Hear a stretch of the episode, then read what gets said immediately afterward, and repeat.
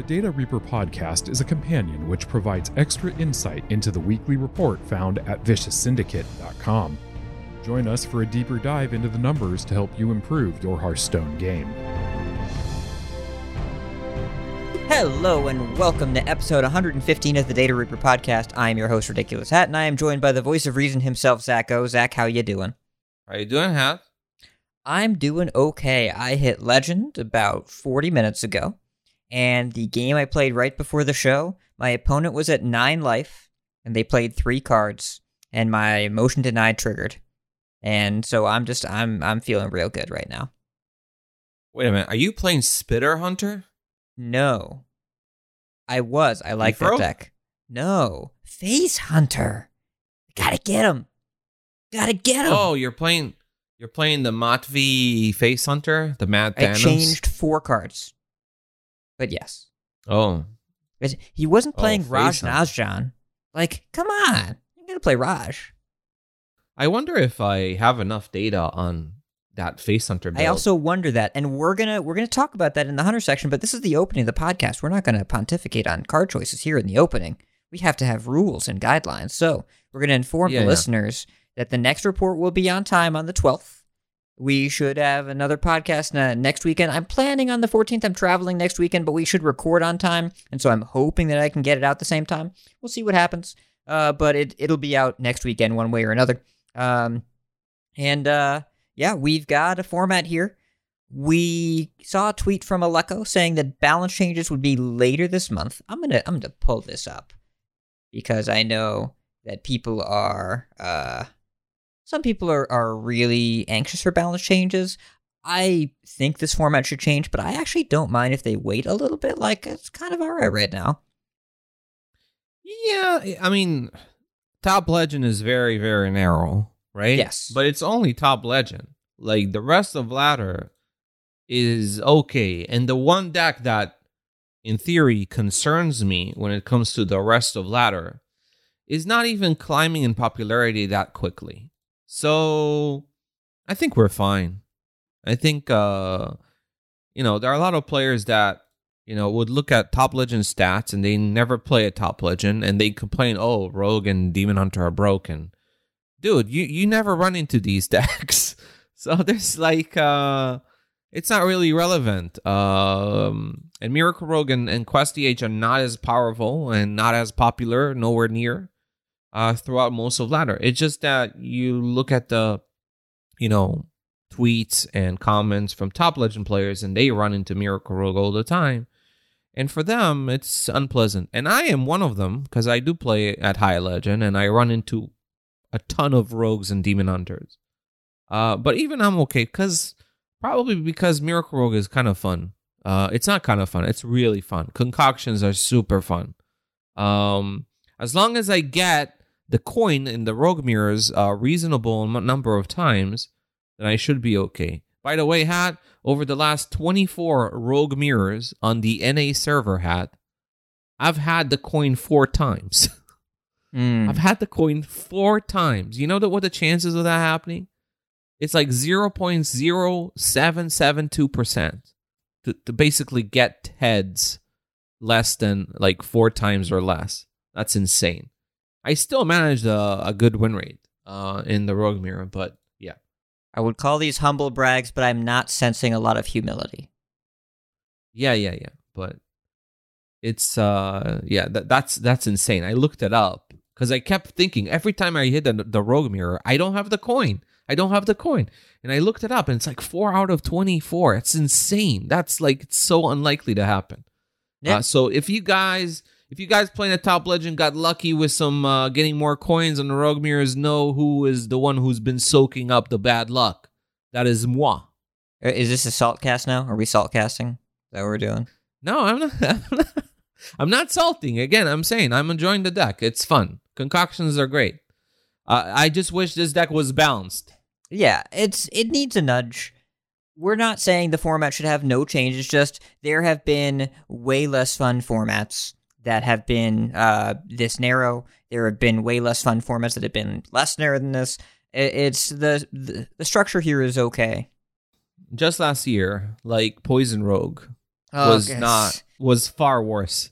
It, Cloak of Shadows was unbearable, and the two best decks were Rogue and Rogue. So like it was a similar dichotomy of an an onboard deck and an offboard deck, but they were both they were both Maestro Rogues with Knowles, and just one had like two ice blocks and then and and, and then a vanish, and the other one Yeah. had whatever cards it wanted. So now at least they're different classes. Though the worst is definitely when it rolls Demon Hunter and then they're a rogue anyway. That's not fair. That's not okay. Um, but as for me, I'm playing in the 11x MMR bracket on NA. My top seven matches have been Priest, Rogue, Rogue, Death Knight, Rogue, Rogue, Rogue.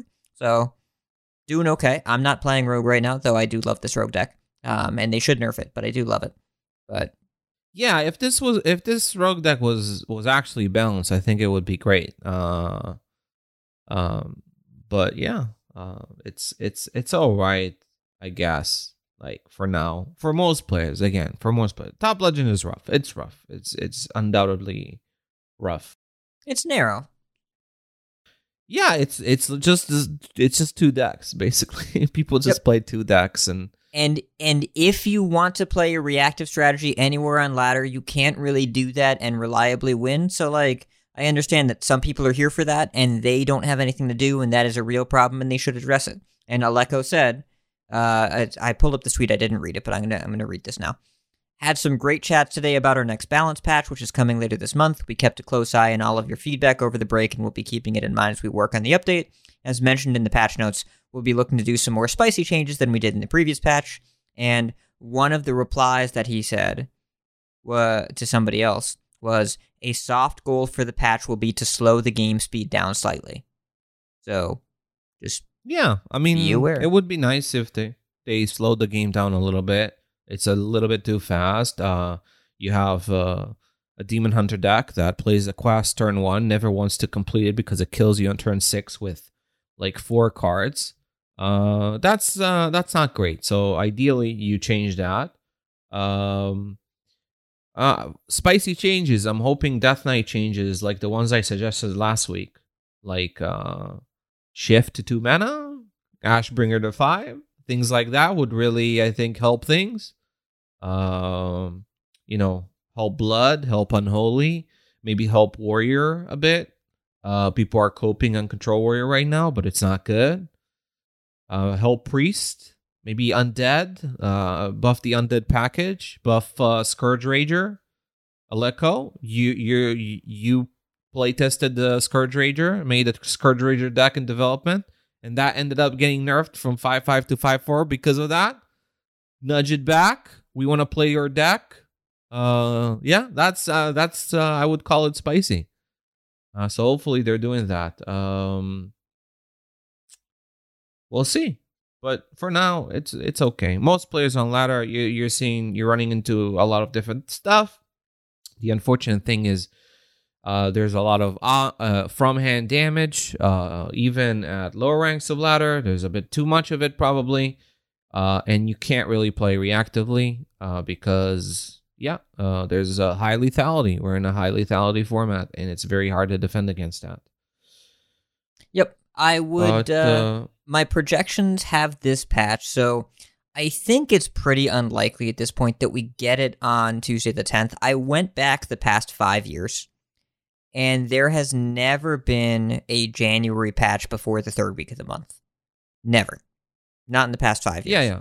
Next So week I'm- it's probably a BG patch, right? We're gonna have a BG patch. Well, it depends what you mean by next week. Oh, uh, I would guess the date as of this recording says uh, January 7th. I think we have January 17th is my projected date. It could be the 24th, but I would guess the 17th.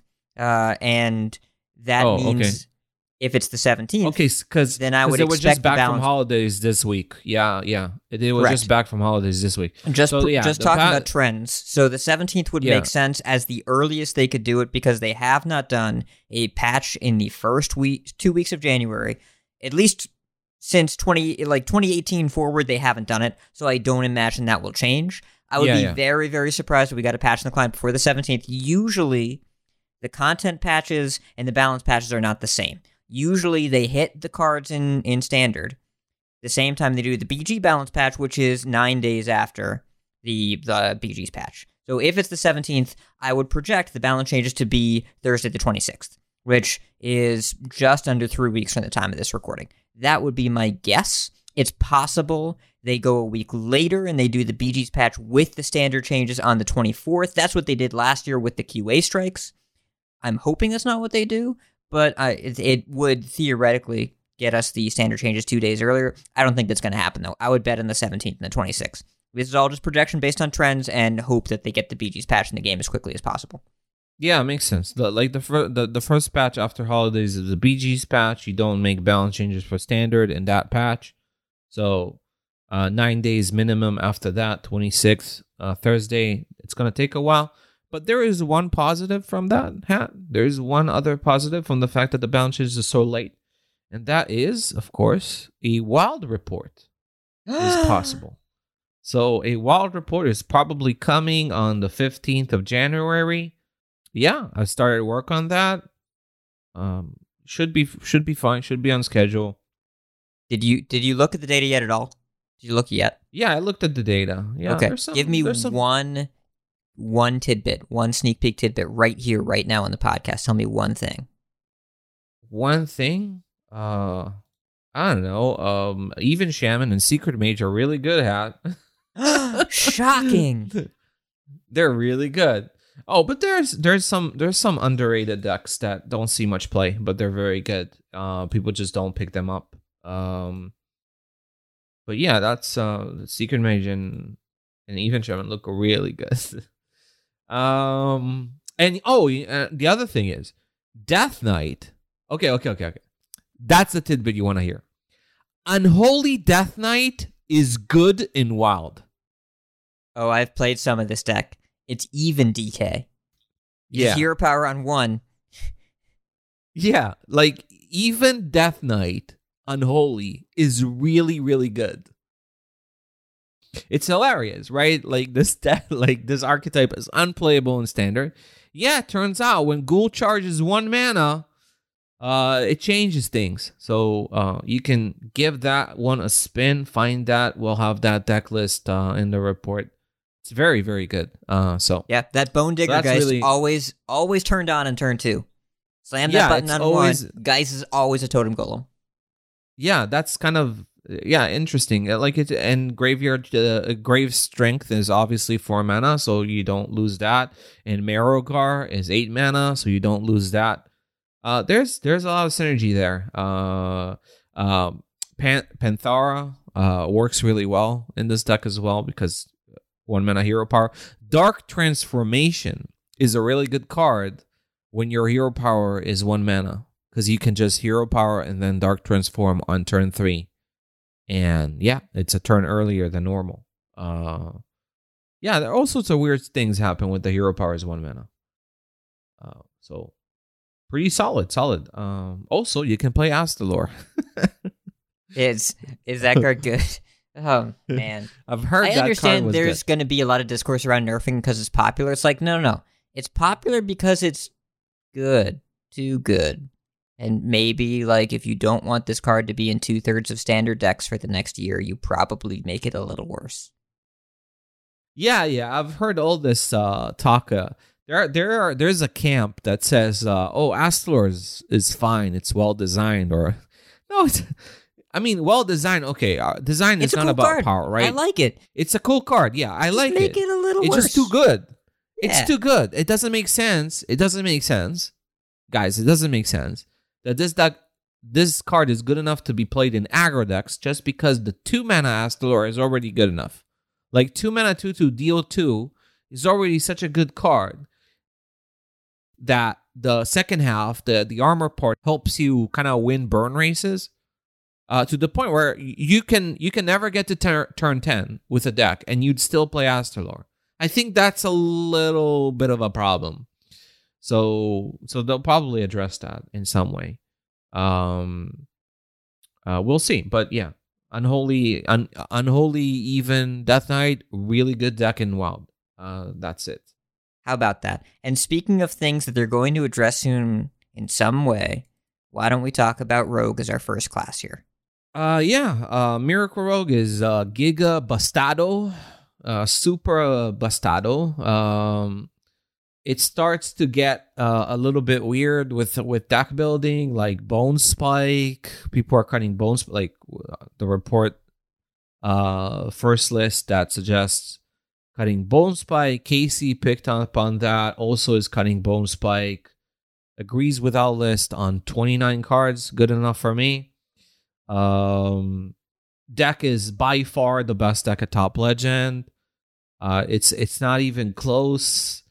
It, it gets progressively better over like it's it's really interesting because this deck has a really high skill cap hat, and it's pretty obvious because its matchups just keep getting better uh, over time. Uh, you look at Miracle Rogue's performance in, in several matchups uh, from week by week, and you see significant improvement. You also see a huge disparity in some matchups. I specified in the report some good examples of how matchup change from legend to top legend. Matchup changes by over 5%. Evolve Shaman matchup changes by 10%. Uh, Pure Paladin 6%. Frost Mage 8%. Like the matchup from against Frost Mage turns from 47 uh, percent to the Miracle Rogue into 55 just from legend to top legend.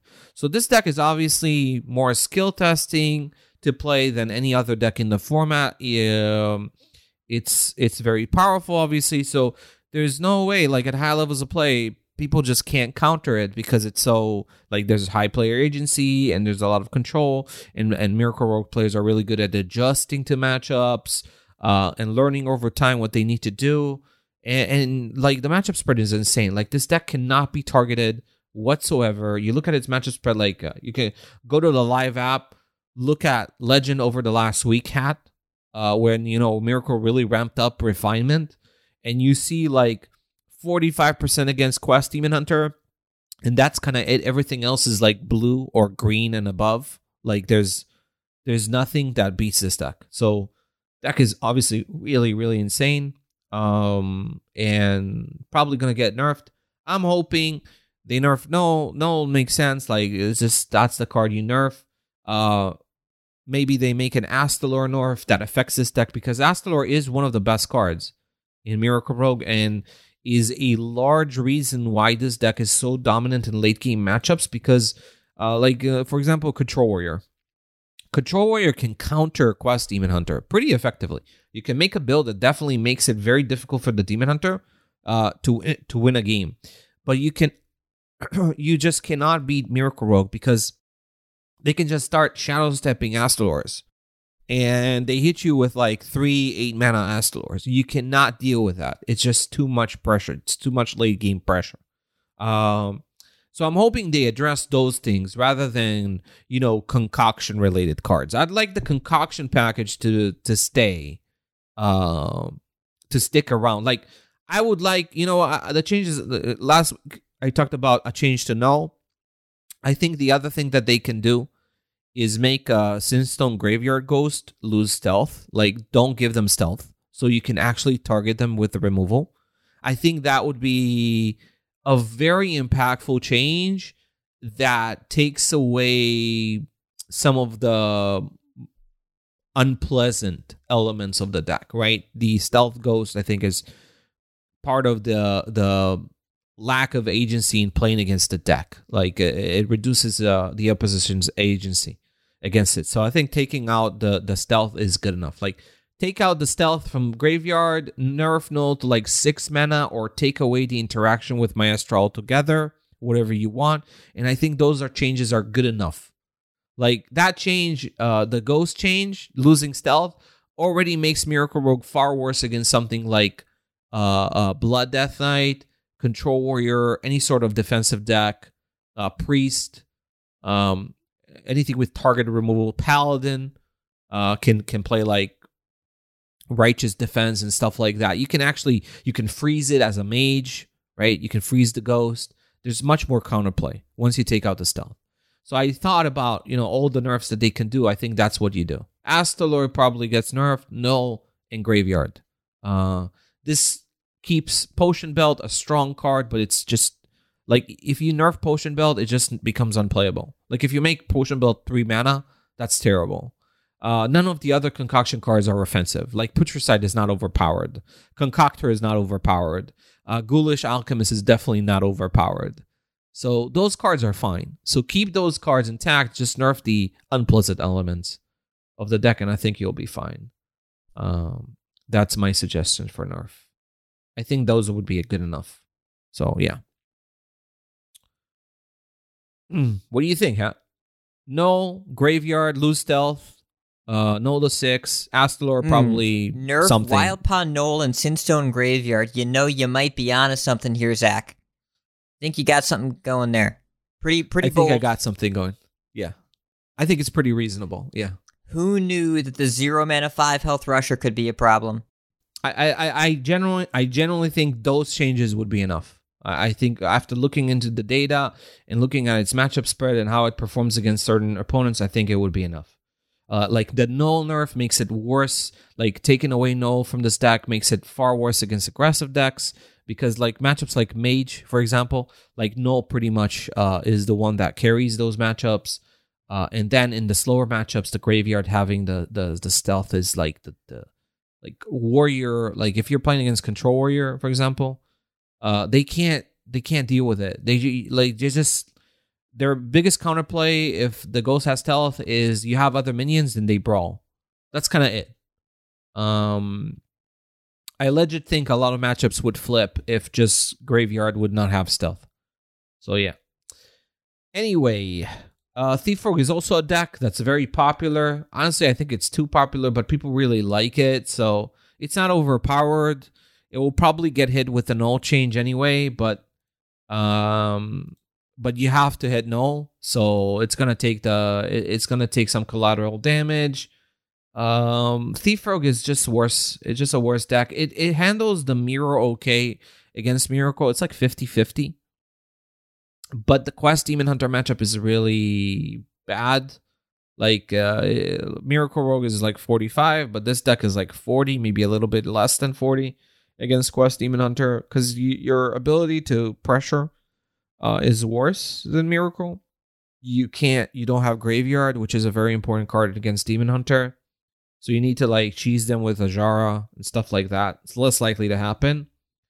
Uh, also worse against things like Spitter Hunter because again, your ability to pressure uh, isn't as good as Miracle Rogues. Ramp Druid, same thing. So a lot of matchups get worse if you switch to Thief.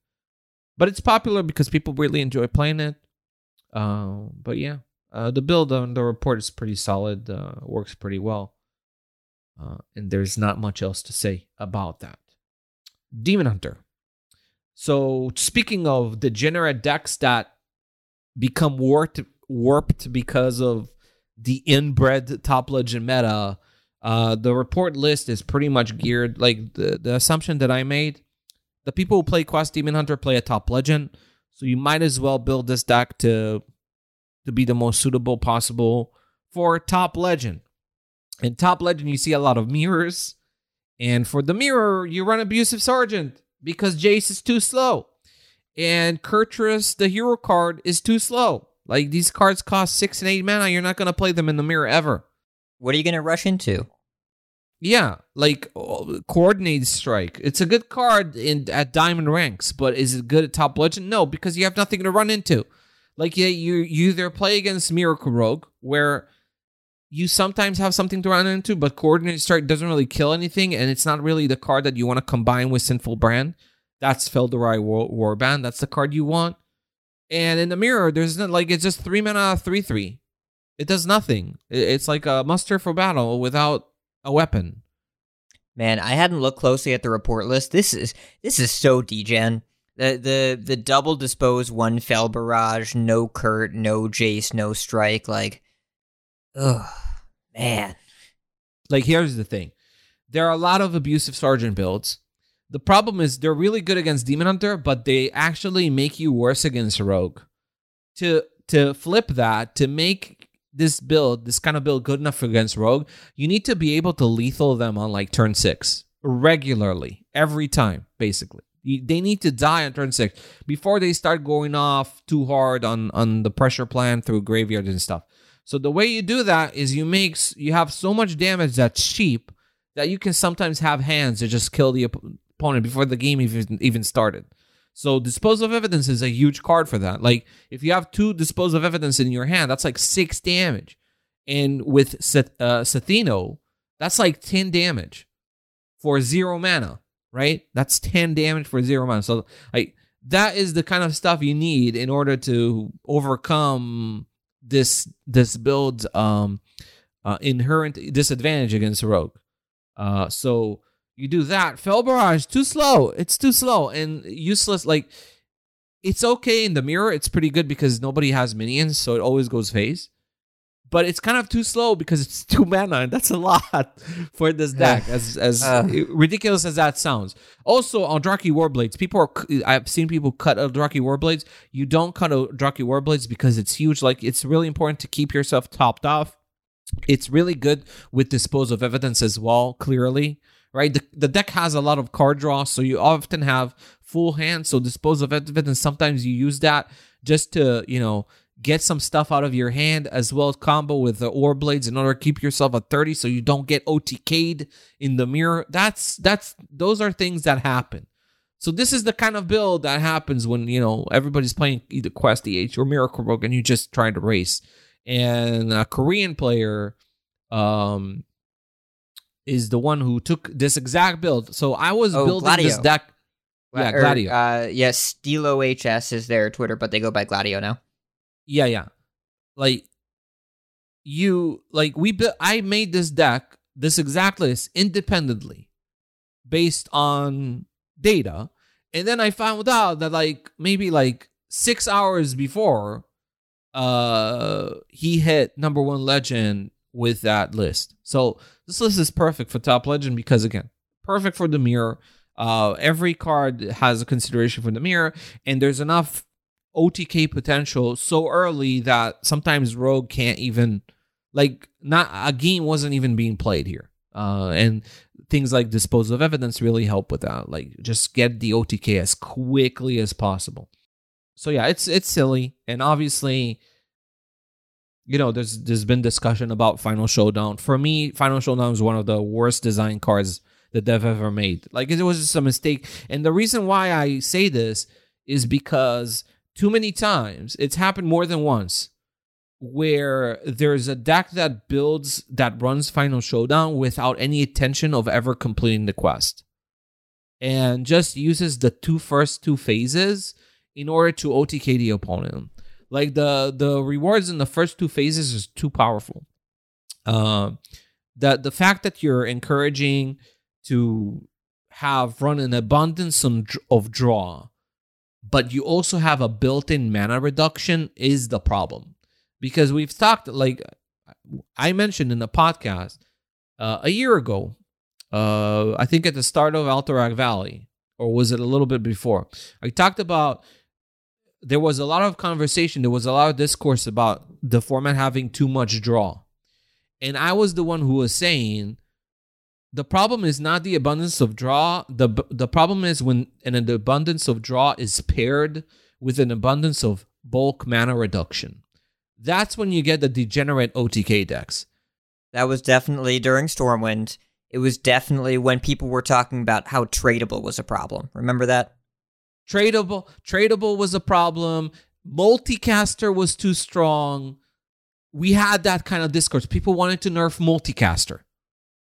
Oh, in uh, Deadmines. Yeah, yeah. Content creators asked to to nerf multicaster. Imagine that.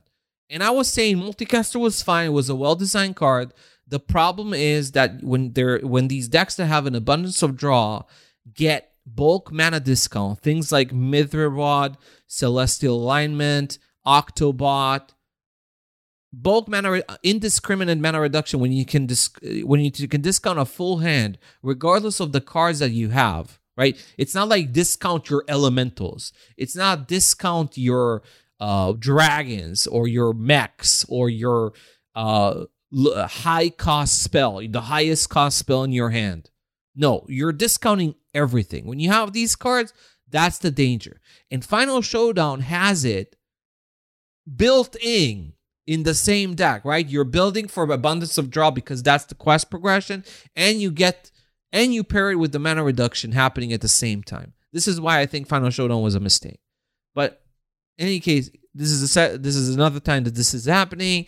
You have an OTK deck that doesn't even care about the second, the the completing the quest or ever playing the quest reward, and it just OTKs. It, not OTK. Sometimes it just burns you down with like sinful brand stuff, and and you just die on turn six regularly. Like this is this is the the deck kills on on turn seven pretty much almost every time. Uh, so you need to take away that, obviously, and I expect them to nerf it. I think that the problem are I talked about last week. Unleash Fel, Sinful Brand. These cards are too cheap. Make them cost more. Uh, I wouldn't even mind them to just delete Final Showdown as a card, like nerf it to unplayability and revert the nerf uh, after rotation because it's gonna rotate soon. Uh, I don't mind that either. I would like Spell Demon Hunter to still be viable. I would like to nerf the deck in a way that keeps Spell. Like I don't want them to nerf Deal with a Devil I don't want them to nerf Fel'Dorei Warband. Obviously, the quest deck doesn't even run deal with the devil. I don't want them to touch like Mark of Scorn. Those uh, spell payoffs, I'd like them to keep them around because for me, the spell Demon Hunter deck is completely harmless in terms of play experience. Uh, playing against that deck, it's totally fine. And it's fun and it's flavorful. I love the scythe. I love what it does. The the, the card, like the way that you so good. Animation's so good, dude. Yeah. Animation is cool. Flavor is cool. The the the fact that you have you, you like deck building is cool with it. What minions do I pick? Right? When do I discover those minions? In what situation? I mean, it's the perfect kind of deck that you want to be good as a designer, right? Like this is the thing that you want yeah. people to be excited about and yes, it yes. has very clear counters. The games go a little longer. Like the the most popular lists they have Zymox and Jace in the Scythe pool. If you were deciding which 8 drop to pick and invest in, that is a good spot to be in. So, yeah, I agree 100%. You want to keep this intact, and I would be very surprised if they didn't do that, which means we are probably looking at Sinful Brand quest changes. Uh, like uh, the degen stuff needs to get adjusted. And Sinful Brand in particular, it punishes people for playing minions, and it kills you out of nowhere, and it wasn't played at all outside of a degen strat, I would expect this card to be destroyed. Yeah, yeah. They need to do something about Sinful Brand. Either make it two mana or like make the damage one, like half the damage or double the mana cost. Something like that. Something that makes this card like completely pushes it out because it's really silly. Uh it's just uh, uh very unintuitive to play against, punishes you for playing minions. Like that, you you have to pressure the quest demon or, or, you die. But if you pressure them and play something big, then they Brand it and they kill you. It just it's it's silly. So take that away. Try to keep the spell demon hunter deck intact without the quest, uh, because that deck is fine. Like that deck is good to have in the format, and I think a lot of people have an inclination to run it because it's fun and it's flavorful, and I think you want to keep that. Um, so this is what I'm hoping they do. Uh, and that's kind of it for Demon Hunter. Uh, these are the two strongest classes: Rogue and Demon Hunter, top legend. Uh, rest of ladder things are a little bit different. Um, obviously, uh, for example, we have uh, Death Knight. Um, Frost Death Knight is a deck that, again, quickly becoming unplayable top legend because it cannot handle these matchups. Uh, and like Miracle Rogue is flipping its matchup against it. Like it's really interesting to see. Like Death Knight at the start of this patch uh, looked to be like one of the counters to Miracle Rogue. I, we even talked about it uh, last week that uh, you know one one of the answers to Miracle Rogue appears to be burn. Well, not really, not anymore, because Miracle Rogue has completely is completely flipping like matchups like Frost Mage and Frost Death Knight at higher levels of play. These matchups are becoming progressively harder uh, for those decks to, to to beat Miracle Rogue. But at other portions of ladder, most portions of ladder where these decks, uh, Miracle Rogue isn't as dominant, Frost Death Knight is really good. Um, one drops are good. I recommend running Trog and Vicious uh, Slither Spear, cut the Nerubian Vizier. Lots of people, like, I've ha- heard so many comments supporting Nerubian Vizier as, like, oh, this card is really good. You get to discover something with a discount. Well, that's not always or you get to discover something that the opponent cannot play around which is often an overrated uh, value of a card. Like the thing is, like knowledge of hands, stuff like that, always gets overrated by players. Um, Zach, I'm going to tell Just- you. just cut I was it. talking about the the list we have on the site today, and I was asking if they Yeah. were playing Vizier or Trog, and they said I took the stock list, and I said that I was strongly considering editing it so that the Vizier was in the flex slot and the Trog was in the base slot. I opened the tab. I didn't edit it, but I opened the tab. I thought about it because I cannot imagine Yeah, yeah. running this deck with only one one drop minion. Cannot imagine it. Well, the, the the thing is, the reason why the stock list still has Vizier is because I basically have very little data on people running both Trog and Slither Spear, so it's hard for me to. Because usually when you run additional one drops, they make each other kind of look worse stat wise because there's more redundancy. So I'm not sure if it makes the deck better if you cut um um reload potential for more one drops like it might be like you're talking about one one drop but in on like in honesty the the deck has two one drops the other one drop being um the weapon the bone breaker that's another turn one play that this deck has so having three over two some in some decks it's not always correct uh but i would i would strongly recommend it so here's the thing a lot of people think that um Vizier is better than Chillfall and Baron. It is not. And let me explain why. First of all, statistically, Vizier does not outperform uh, Baron. Baron seems to be the stronger card. In addition, Baron is the card that is misutilized by players. There is um, both of these cards are often kept in the mulligan, which is wrong on both parts. You do not keep Baron in the mulligan. You do not keep Vizier in the mulligan. The difference is that there are more people who understand that you shouldn't keep Vizier, but there are still a lot of people that think that you should be keeping Baron. People are so excited about an AI, like it's a tutu. Throw it back. You're an aggro deck. It's it's a like it has a keep rate of over 70%. Oh, I'm gonna be sick. It's a it's a three mana tutu. What are you doing? Yeah, yeah. So like you look at like at higher levels of play, it's kept less. But at like diamond ranks, like platinum ranks, I'm looking at the keep rate. It's over 70% keep rate. Like this card is kept as if it's like bank on you always keep no, this card should almost never be kept in the mulligan. Like you keep it if you have the nutty, if you have a one drop and a two drop already, then you keep it. If you already have your early plays, then you can keep it. Why do If you you have to tell me about these it stats, every man? time. I'm gonna be sick. Oh my god, this is Yeah. awful. So so it's, when okay, in the top so three you lists that I looked at, it's kept over. It's the third most kept card in the deck. Yeah, it, it should not be that way at all. What you need is your one drops, the bone breaker. If you can find um um uh, harbinger of winter, these are the good cards that you want to keep. Yeah. Baron is something you keep if you already have those. Now, what this does, when you miss mull for a card, it counts as drawn. So you're drawing. So if you're mulling it incorrectly, if you're mulling for this card and you're keeping it, and it causes you to lose more games, that makes the card looks worse. So in stats, when I look at cards that are misutilized, uh, often you can see it by the keep rate of the mulligan. Then you can consider that these cards are being weighted down by players misutilizing them. So that's the situation with uh, Baron, and it's actually better than it looks if people actually played with it correctly. Um, and it, and I'm not saying it's uh, again, it's a card that you can keep in certain situations and then it's good, but pe- people are too often just blind keeping it without any one drops in their hand, and it's awful. Like if you don't run, if you don't find one drops, if you don't want find turn one and turn two plays, and you have a Baron, that's your first meaningful play, you're losing the game. You're not winning that game. So, so yeah, that's kind of the situation, and that's why a Baron is in the list over, like, has higher priority over Vizier, and I would cut Vizier first. Uh, School Teacher is another card that that's an option to cut. The thing is, this deck doesn't really have good turn fours other than uh, Thassarian. Death Whisper is not really a turn four. Again, Death Whisper is a card that people also overkeep. Like people keep Death Whisper. It is an awful keep. It is not a card that you should be keeping in this deck at all. It, it's not really a turn four play.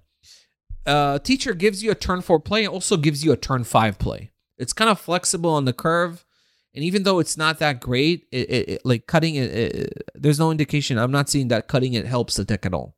So yeah, that that those are my recommendations, and those are the reasonings behind them. If people were wondering, because a lot of people were asking about it, uh, that's why I came to the to the list that's in the report. Blood Death Knight, um, not very good deck. Um, loses to a lot of things, and it's bad.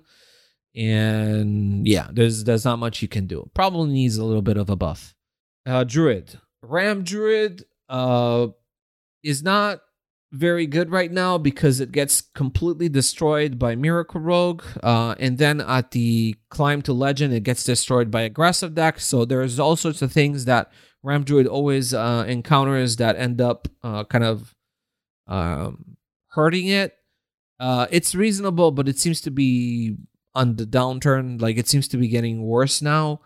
And it might slip into tier four in some brackets.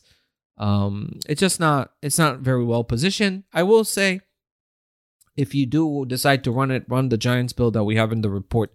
It is significantly better than other things we added. Um, you know, I talked about in the podcast last week about adding uh Crypt Keeper, Crypt Keeper over Planted Evidence. That's indeed what I came to the conclusion um when I refined the deck list for the report. That's the change that we made. Um, yeah, Ramp Druid not not too good. Aggro Druid also not too good. Aggro Druid usually is good when Ramp Druid is fine, and it's not. So Aggro Druid gets worse. And uh, yeah, there's too many matchups where Aggro Druid gets uh, farmed. Uh, so it's not not looking too hot. Hunter. Hunter is the concerning class when it comes to outside of top legend. Spitter Hunter in the report number one deck at legend, at diamond, at platinum. It's the best deck outside of top legend, where it's I think third best. Um, yeah, I remember correctly. So Spitter Hunter is spiking in its win rate. You look at the spikes in the report, actually, over 2% win rate increases um, from last week. That's a huge jump. Uh, and that's because people are running more refined builds, like the one in the report that we have. Um, um, At every with, bracket uh, that I double- look at, whatever bracket I can find, uh, both Shockspitter Hunter and Beast Hunter are kind of like significant outliers. And this is throughout Yeah. almost all of that, are except for uh, the 11x bracket.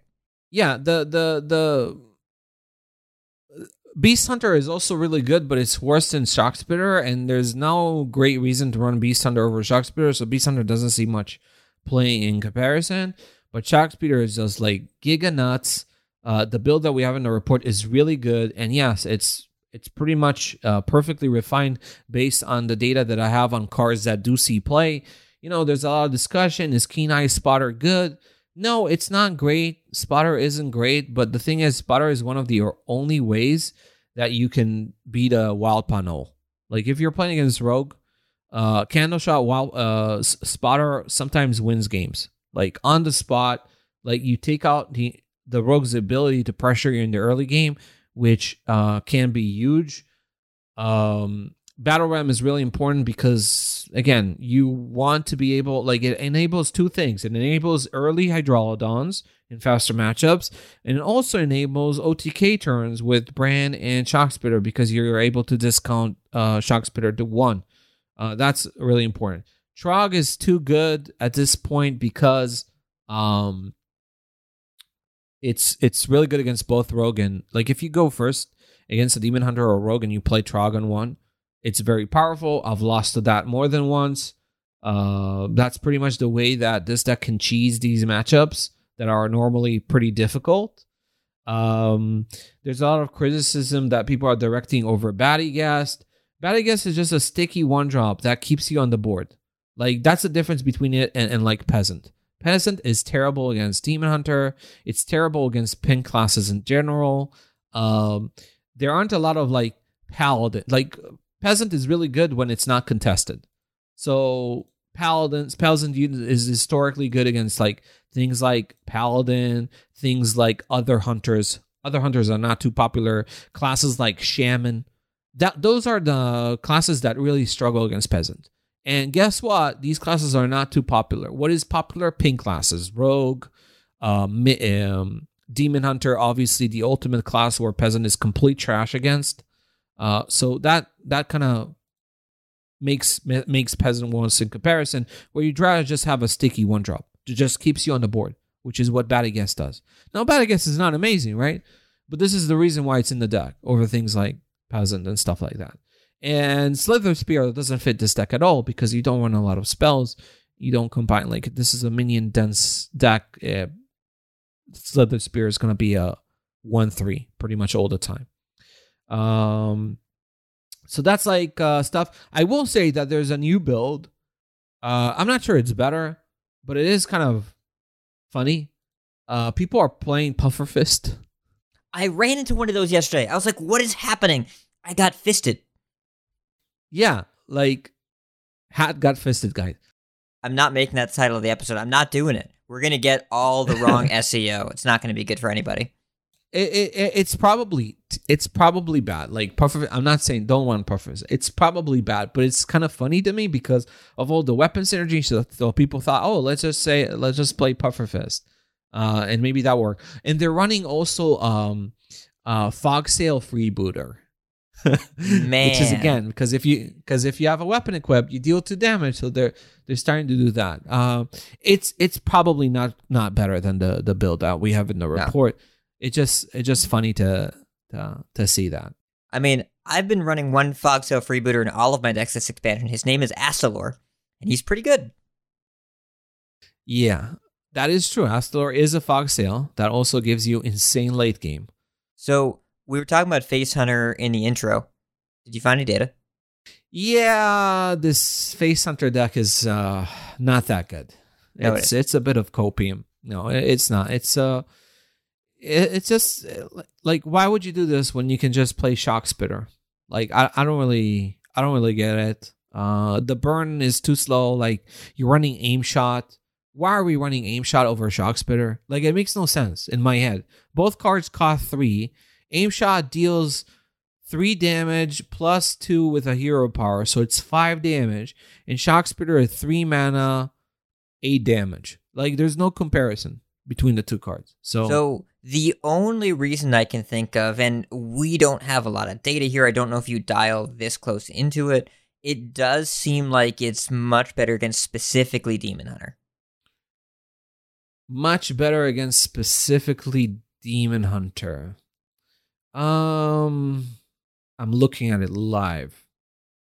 Mm, you could be right. Yeah, it might be like it could be better than against Demon Hunter, but it just sacks a lot of other matchups. Right. This is so. This is a Mad, Thon- Mad Thanos deck list that Bruto got rank one with. What those guys have in common? They are always in top 100. What do you see in top 100? Rogues and Demon Hunters. Yeah, it makes sense. It's it's like Tech W Warrior, except it doesn't play Warrior cards, so it's a little better than that. So it's just it's a inbred top 1K or top 100 really deck. It's not even 1K. It's like top 100 specifically. Yeah. Where it's like the the popularity of, of Rogue Demon Hunter is so high that there's almost nothing else. And you get these inbred decks. Now Face Hunter, you can take it to ladder and it's okay. It's not bad. But it's just it's like it's so much worse than Shock Spitter for anyone listening to the show that hasn't gotten Legend yet, and if you're not sure what to play, and you're usually like, if you listen to this advice and you don't immediately think, no, I'm going to play Rogue instead, you're not sure what to play, go play Shockspitter Hunter. It is by far my most recommended deck this month. I have done a bunch of coachings, and the people that I coach, I was like, they're not sure what to do. I'm like, all right, we're playing Shockspitter Hunter. Deck is the nuts. Really, really strong. Uh, like, it's accessible. I'm not going to say straightforward. It's accessible you can do the basic thing with the deck, but also people get really dialed in on just attacking with weapons and playing shock spitters. No, play a five mana Hydralodon. Try that out. It's really good. You want to do that. Play a Ram, then play a Hydra. You'll win those games. Yeah, faster matchups, you don't need uh, spitters at all. You just play as many Hydralodons as possible. You just blow out the opponent. What what is an aggro druid going to do when you play Hydralodon against it? They just it's just done. Like so a lot of faster matchups just instantly lose to an early Hydralodon, which is why this deck is so powerful because it's very there's there's versatility here. Uh, there's two ways where this deck can win, not just and one. and the games are pretty dynamic. And I will say, I'll even say this: most of the games I play with this deck, pretty board centric. Like a lot of games, I will win with one shock spitter with no brain at the end, or no shocks at all. Sometimes you you know you have the candle shot on one and you shock them on seven. Like yeah, sometimes that happens, but a lot of the games is pretty board centric. Yeah, usually you, you like Spitter is really important against like Rogue because eventually the Rogue will overwhelm you and you need to go over the top. You're not winning through board against a Rogue with Graveyard and stuff like that. Um, but yeah, the deck is like I mean, board centric. I don't know if board centric is the word, but The the games feel board heavy. well, because the opponent is the opponent is attacking you through the board. Like they have no other like like every game. Like Shock Spitter is a deck that pretty much against against almost every opponent. The opponent is, is the one that's forced to be the beatdown against it because the, the clock that it has is very very powerful clock, right? Uh, like and you take weapons and you hit your opponent in the face. So the only avenue is board. Like you need to attack it through the board. You're not gonna outburn a shock spitter. I guess Frost Mage does do that. It is the one counter, but the thing about Frost Mage is it attacks through the board and then has the burn. Like it needs the board first. Like it plays a lot of one drops. It pressures very effectively. Spitter Hunter doesn't have great ways other than Hydralodon to swing back uh, in terms of board control. So what the mage does is uh, just overwhelm before that even happens, before even turn five. And at that point, you get the frozen touches and you just push face. Yeah. The only answer to that is like a timely Tavish if your life total hasn't been wound down too much. And even then, Yeah, yeah. like you're kind of touch and go. But it's an interesting deck and like actually pretty fun and and the game's dynamic. I like it a lot. I I personally am am screaming in silence here when you say that because I really don't like this They deck at all. should nerf it. They should nerf. I want them to nerf it. It's terrorizing most I, I don't find it as interesting as you think it is. I- I, I don't I find it as interesting. I, I don't think it's like it's not the most binary deck you've ever had you've ever seen, but uh, I don't like the shock spitters are this, they scale too hard and they limit like when people say we can't play attrition, we can't play control, whatever they want to call it. Uh, this is part of the reason they Okay. can't do that. But here's here's Decks a nerf I've been thinking Spitter. of. Here's a nerf. All right. What if we make Brann a two three? Think that'll tone it down. ha- ha- people will think you're serious. So they'll think you're serious. I don't think you they can't will. take away the heart of the card. Brann is always Uh, a two four. the the soul of Brann the is a card. 2-4. The soul. It's a soul of the card. Yes. By the way, speaking of that, every time I play a Wild Spirits and I get a stag, I think about what would happen if it was a 5 4 and I had a 4 2, and I'm like, these Wild Seeds were busted as hell when they first launched. Yeah, Wilds were giga nuts, and they're still very good. The, like the stag is still one of the best rolls. I still want the stag, and it was a 5 4 that gave you a 4 2 for like no reason. and the two five as well. Like it's just like Wild Seeds were insane, and they're still really really good. Uh, they're still arguably the most powerful package in the class. Um, so yeah, I think you can nerf Shock Spitter. Just make it like four mana. Make it really really expensive. To the point where, like, I think at four mana, it's still a good card. That's the insanity here. That it's probably like still like a, a giga fireball for four mana. Uh, but just just you gotta you gotta nerf that. Like the thing is also you have to nerf it because this is the thing that's taking over lower ranks of ladder where most players play and not top legend. The good thing about it, guys, is that people are not very fast to pick up on Spitter Hunter. Like over the last 24 hours, just over the last 24 hours, this deck is approaching nearing a 10% play rate at upper diamond. 10%. nowhere near like 20 nowhere near like uh it- it's not popular and you also know it's not too popular because people on reddit don't complain about it too much because you know it's not it's not that popular so the fact that people are slow to pick up on it i think helps the format because if everybody just started running spitter hunter tomorrow and became a 20% play rate deck then i would stop saying that the meta is only narrow and unpleasant at top legend and rest of ladder is pretty diverse. This deck can potentially kill that diversity if more people picked it up. But i guess you know hunter and maybe this deck is not the most interesting to play after all hat and people don't pick I'm up not- on it too All right, much and I am not saying this is the most interesting to play. Calm it down. Calm down. okay but Okay. So okay listen, i am shading you but I know the way to nerf this deck. You put Vicious Slither Spear in it, and then people see an aggressive deck with a Naga, and they lose all interest. y- y- we have time to nerf it it'll take time for it to become unbearably popular so yeah okay that that's it for hunter Mage. and then we have the class yeah mage uh, frost mage is my other like the main recommendation for the ladder climb is shock spitter hunter because it's just the best the best choice. Uh and the second best is probably frost mage uh, the aggro frost mage build because it counters uh, shock spitter hunter. It's a way to counter shock spitter hunter. And it's also another very good well-rounded deck uh, with a very good matchup spread though again a top legend like the Miracle Rogue and the Quest DH become unbearable. So this deck becomes borderline unplayable all of a sudden. But uh, everywhere else on ladder, it's very good. Uh, I do like the build that we have in the report. Very con- confident. Like perfect 28 at the very least. I am wondering about the school teachers and the Sivara and the Blood Mage Thalnos, but it, it's a personal choice. Uh, I don't think it affects the deck too much. The rest of the build looks great. Uh, double Deathborne is absolutely correct. The Trogs are really, really important right now. Uh, Prismatic Elemental is great. Uh, Nightcloak Sanctum got a lot better after the patch. It's been consistently a strong card for the deck. A lot of matchups where it's really, really good. So, yeah. And Sanctum is kind of the card is the kind of card that would make a nerfed graveyard far worse, right? Because when it doesn't have stealth and you can't put to damage, you get stalled. I think I think it's a it could help that deck in this specific matchup. Um, yeah, deck is good.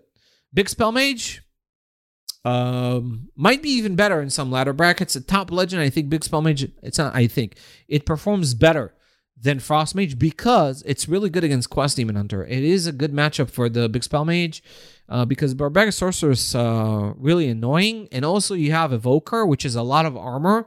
So you can kind of uh, Big Spell Mage does the thing where it can both defend itself, armor up against the Demon Hunter, and stay out of lethal range, as well as count as pressure, like in a way that's very inconvenient for the Demon Hunter to deal with, like a Belinda, right? An early Belinda, turn four Belinda with like a, a coin from Mailbox Dancer and your original coin uh, into Drakefire Amulet. It's something that the Demon Hunter cannot reasonably deal with. Just the same reason why Graveyard is so is a very important card against Demon Hunter. This is even better, right? So you've got a lot of tools that disrupt and heavily pressure the Demon Hunter in that matchup is pretty reasonable. Rogues are still a pain. The Miracle Rogues uh, are uh, not not a great experience, but other than that, uh, the deck is is fine. Has a really good matchup spread. Is very one of the best decks um, on ladder up until top legend, where it becomes like tier two ish. Uh, very good deck also. Uh, Ma- Mage, Mage think is in in a good spot in general. Paladin. Paladin, there's just pure Paladin. We're sticking with the original, uh, with the build that we had last week without the Blood Crusader because Burn is too strong and Crusader just kills you. Uh, Warlock, Phylactery, I retracted the null uh, cut because when I cut null from this deck, from Phylactery Warlock, it was under the impression that Miracle Rogue and Quest Demon Hunter have similar play rates and they're rising in play at the same level, kind of level. But what ended up is that Miracle Rogue is running away from the format to the point where at top legend it's much more popular than like rogues in general are much more popular than uh, Quest Demon Hunters, and this gap is growing. Uh, Null is a really is a pretty good card against Rogue, despite being a little ability against Demon Hunter. So I kept the Null. So I put back the Null and Phylactery. But generally, you don't play this deck. Phylactery is a waste of time. Even a top legend, at this point, you're running into Miracle Rogue and Quest Demon Hunter. Even with no, that matchup is like 30 70. Both of these matchups are 30 70. But Phylactery is kind of dangerous post patch. I think this deck is actually kind of scary if you nerf both Rogue and Demon Hunter. And we might need to to nudge it. As I said last week about Mithril Rod, that card was printed at three mana hat. Oh, and it's at man. five mana, and we might need to nerf it to six.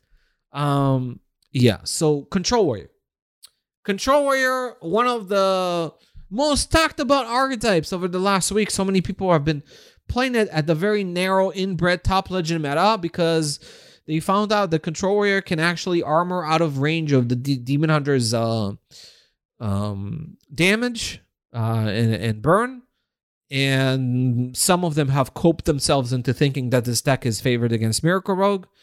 It is not, not by any means, not by any indication. eh, Are you favored against Miracle Rogue? The best you can do, the best you can do is maybe go 45 55 against Miracle Rogue, which is respectable. And if you counter Demon Hunter, which you do, you do counter Demon Hunter, that matchup is like the build that we have in the report with Renathal, uh, the Banter Requiem build is, I think, 65% favored against Demon Hunter. So if you're 65 35 against Demon Hunter and you're 45 55 against Miracle Rogue, if the only decks that you run into are those two decks, right? I'm assuming you're not running Thief Rogue, you're not finding Phylactery Warlocks, Ramp Druids, that kind of stuff. These matchups are oppressive, near unwinnable, and this is why this deck's win rate completely dumpsters. But I can see a case where you're playing at like top 20 legend and you only meet those two decks, and this build actually works. Control Warrior actually works for that rank. And the big the big MVP for you, Farwatch Post. The moment people put Farwatch Post into their Control Warrior decks, the matchup against Miracle nudges up. The matchup against Demon Hunter nudges up. That card is insane. I would explore running one Farwatch Post in other builds. Maybe we need to run Farwatch Post in more decks. I remember talking about Farwatch Post and how good it is before the balance changes, before they nerfed Rogue and Demon Hunter. Turns out Rogue and Demon Hunter are still OP. Maybe this card needs to be played in more stuff. Like think about Big Spell Mage. It's good right now. Why is it, it runs Farwatch Post hat? Maybe this is what we need to play. Farwatch Post in every deck. Uh, this is the dumbest to- timeline. It's just absolutely the dumbest. Like Farwatch Post just ends it. Hat you play it against Demon Hunter, it ends it. Like It's they either have they either have Mark of Scorn or they die. They just they can't do anything. nerf mark of scorn. Farwatch Post ends it. It's a really good card. Uh, so play it. And think about fitting in. Where would I fit in Farwatch Post in other decks? Where would I put it in? Hat? Would I put it Uh, in in Spitter Hunter? Probably not, right? You cut abusive sergeant in quest spell DH. you run Listen, Far Watch. If you have the quest Three on mana one, watch post. or you have a bound soul, turn one soul, turn two post. Game's over. Game is it's over. It ends it. And it's don't mind me. I'm just shit posting. Yeah, yeah. To get that, that had Yeah, layers. so- that had layers to Yeah, it. yeah, yeah. I know, I know, I know. So Like an anyway, onion. Control Warrior, Warrior. I'm calling it viable at top twenty legend. Actually, like if you all again, once you run into Thief Rogue, it's over. Ramp Druid, it's over. This deck does nothing. You look at its matchup spread hat. It's actually hilarious. Go look live, live app. It's like 30-70 against Thief Rogue, 25-75 against Ramp Druid, loses to Spit Hunter, loses to Blood Death Knight, It's evolve shaman's unwinnable, right? Like evolve shaman's unwinnable. Pure Paladin is a 2080 matchup. You actually cannot be. No, Evolve Shaman actually just 40 60. It's unfavored against everything. Control Warrior as an archetype is unfavored against everything, but it beats Frost Death Knight very convincingly. It beats Quest Demon Hunter. Again, the build that we have in the report goes possibly 65 35. and Miracle Rogue is like 45 55. So against that deck two deck format, it's it's pretty good. But again, if you're on ladder, you're you're at diamond five, you want to climb the legend, no, do not play control warrior. Uh yeah, priest is unplayable. Forget about it. Not even a class. Shaman, evolve shaman is pretty good. Interest is shockingly low in Evolve Shaman, even though the deck is totally fine outside. The deck is the really good. meta. Yeah, Eh, Ha, there are classes. I've said this in the report. There are classes where they can somebody can fart up a, a deck list that looks remotely viable and instantly 10% play rate. Rogue, priest, druid, instantly. Like you see these decks, Yeah. these classes. Warlock sometimes, like Warlock quite often. Yeah, but there are classes that people are more inclined to immediately play. Like strikes me like priest. Oh, yeah. People will Uh, play any priest deck. Demon Hunter's a big deal. No, no, no. Really? Demon Hunter, no. Demon Hunter and people, people, Demon Hunter maybe like top legend. Then there's an inclination. I'm, I'm talking about general. I'm just thinking about how many people were trying to play relics in Nathria when they were like super terrible for three patches in a row, and people still tried so hard. but that's because of relics, not because of demon. I'm, oh, I'm sensing a class pattern. You look at class pattern. Yeah, you're right. It's Druid, Rogue, and Priest are the three that stand out. Like people go crazy for. Yeah, yeah. And then there are classes that really need to convince you that they're busted in order to see significant play. Paladin, Hunter, Shaman. If these classes don't have like absolute winners, they don't see a lot of play. Evolve Shaman, very good deck. Look at its win rate throughout la- uh, ladder, very high. This is one of the this is a top three deck in the format in a lot of brackets, ladder brackets. Yeah, it drops off at top legend because um yeah, the matchup against Miracle gets like 10% worse. Yeah, and it's still a top five deck in that bracket. It just it's not top two, so you wouldn't play it. It's still tier two. It's still tier two. It's still the sixth best deck that we have in that in that bracket.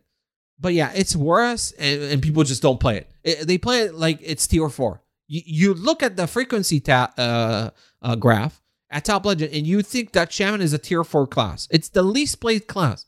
Yet Evolve Shaman is pretty good.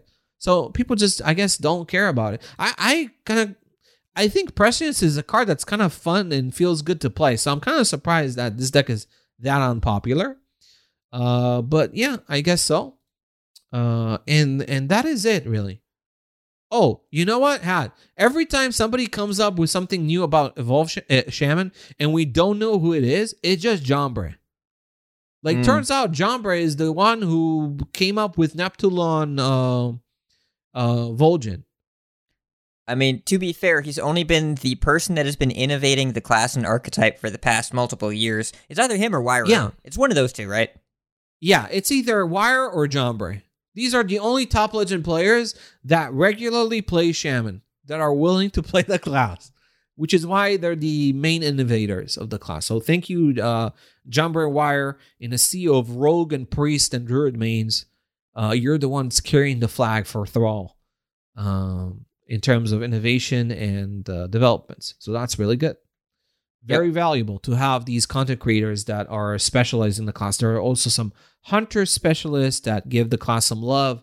Uh, remember that Renathal Beast Hunter was an innovation coming from a uh, hunter specialist that I forgot its name. I will apologize. It's Sidisi. It was Sidisi, I think, who came up uh, with uh, Renathal Beast Hunter Yeah, yeah. the yeah. First the good. Renathal deck.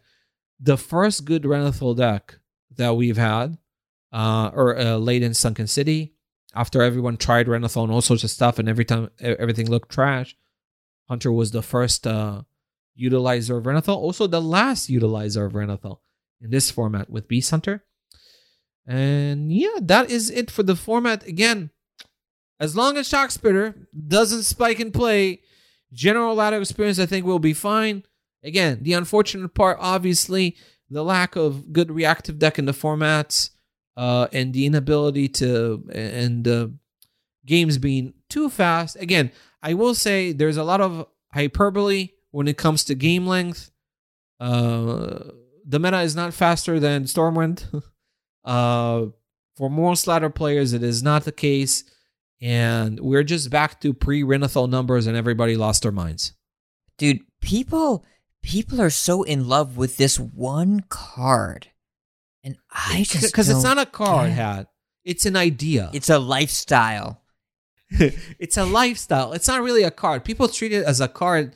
I think are missing the point. Renathal is not really a card. It's a different way of building the deck. It's a different lifestyle of Hearthstone, and they really fell in love with that. And and you know, I sympathize, even though I don't really like. I, I don't dig Renathal. I don't care for Renathal at all. But but I understand why that happened. It's just that people uh, lost some perspective, maybe, or it's hard for them to compare things to how things were before. It's just that game length extended in the Renathal era to historical levels. The the game has never been more slow than it was with Renathal. I mean, the it was four months of complaining about a ten drop, and Yeah. the memes during Stormwind was you would roll the quest where you would have to play a ten drop, and they would say it's it's a broken quest, you can't complete it. Whereas the entirety of this of one year later in Hearthstone was just a ten drop, being in half of games.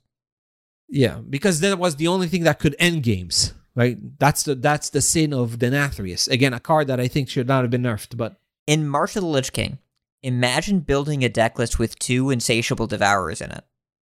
I can't even like, it- process that, but it was core. It was the fifth most played card in the format in Nathria. yeah. And now the idea of playing Insatiable Devour is like, why would I ever do that?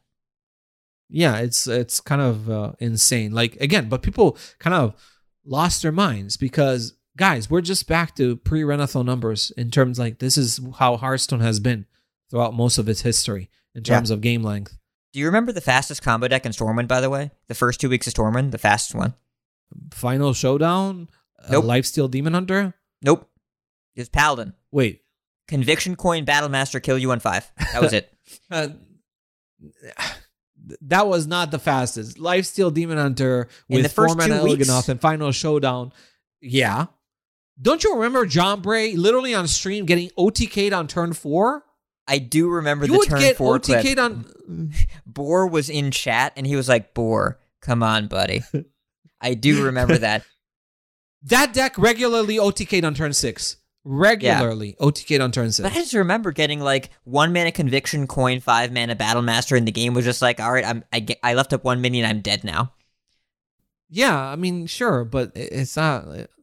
Stormwind was pretty fast. Okay, It's- Stormwind was pre- pretty fast. You don't say. Yeah. But this, but this format again, I think top legend maybe maybe skewing because there's so many quest demon hunters, so it skews this perspective It of needs some to be changed. I want to make sure we're really, really clear. People are going to take us out of context. This format should be changed. Yes, yes, but I don't get the game length complaints. The game length Yeah. complaints are off track. This is not this meta is not fast on historical levels. This is not like it's just that we had Renathal and people were so obsessed with Renathal and now this card is gone and lost there's there's lost perspective. Like guys, we're just back to pre-Renathal numbers. Relax. Um If turn 10 doesn't exist, your Astalor 8 will never turn yellow. So if you've never Yeah, seen a yellow Astalor 8, well, except for except for Druid, but uh, we're going to ignore that. Yeah, but it turns out Astro is a really good card, so it, it sees a lot of play, and a the eight mana Astro is very relevant. So I guess games do get to turn ten quite regularly, and uh, all the hyperbole that it doesn't happen is nonsense.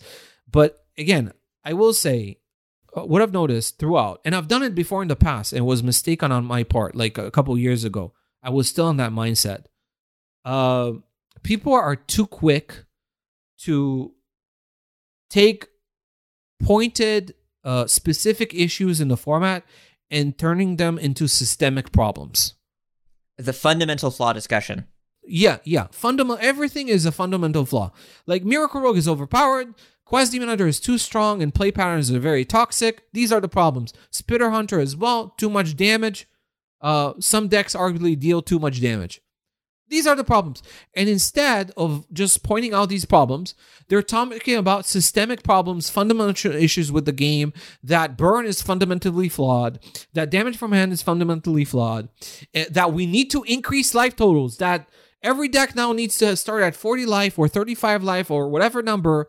We need to increase it because of power creep and stuff like that. All sorts of fundamental diseases in the game, systemic issues. No, we gotta stop fixating on trying. Like it, it's just like Hearthstone players are pattern identifiers. They're trying to find a pattern in everything. Sometimes the problem is just specific. Numbers are too good. You nerf the numbers, you make them worse, you make the card worse, and everything is fine. Uh, but it, it, there's too much of a discussion of like like everything is wrong with the game now because Quest DH and Miracle Rogue are broken. No, just nerf these decks and things will be fine. Uh, nerf Spitter. Control decks don't exist because of some fundamental systemic issues with life totals and such. No, it's not because of that. It's because some decks deal too much damage and have too much easy easy to acquire value and pressure, like Astalor, Miracle Rogue, shadow stepping Astalor and playing eight as, uh, like three eight mana Astalors in a game against an attrition focused deck. These are the problems. Nerf them and things will be fine. Uh, it's not the game is not in a fundamental systemic problem, and life totals can remain thirty. And I promise you guys that thirty health control decks can still be viable. And the problem is not the health total. It's not the health total that's that's causing these decks not to be viable competitive. So relax on that. Really, uh, it's Team Five will look at the the format. They'll nerf the the right cards. They'll buff some stuff to to help other decks uh, be viable, and will eventually come to a point where these complaints will sound absurd. About as absurd as the complaints about nerfing Alex Alexstrasza back in Barrens. If you remember, Alexstrasza is a 9 mana 8 8 that could deal 8 damage to an enemy or heal 8 life to a, a friendly character.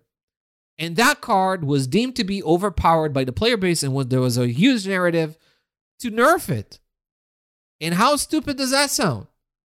So I'm telling you, the problems in the format right now are not as uh, systemic and as as people think they are. People just lost their minds because of Renathal.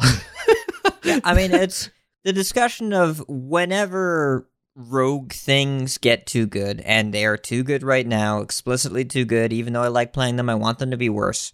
I want, like we talked about it last show, we talked about it this show, I want Noel to not be around anymore. But whenever Rogue does too many things for not enough mana, people are like, mana cost shouldn't go below one. You shouldn't be able to reduce below one. Yeah, this whole discussion of like things should never cost zero. Guys, this is such like making it like and making it such you're asking for a change that is so widespread and unintuitive. You print every new card that could potentially be discounted, and you need to have an unwritten rule that things cannot cost zero. It's just not the way to go, but it's either way. We're not here to debate against an opponent that's not here. Just saying that, like, it, it like you said, when cards are too good, make them not too good. That's really yeah, it. And and that's it. Sinful brand is too strong. It's a power blast for one mana. Make it worse.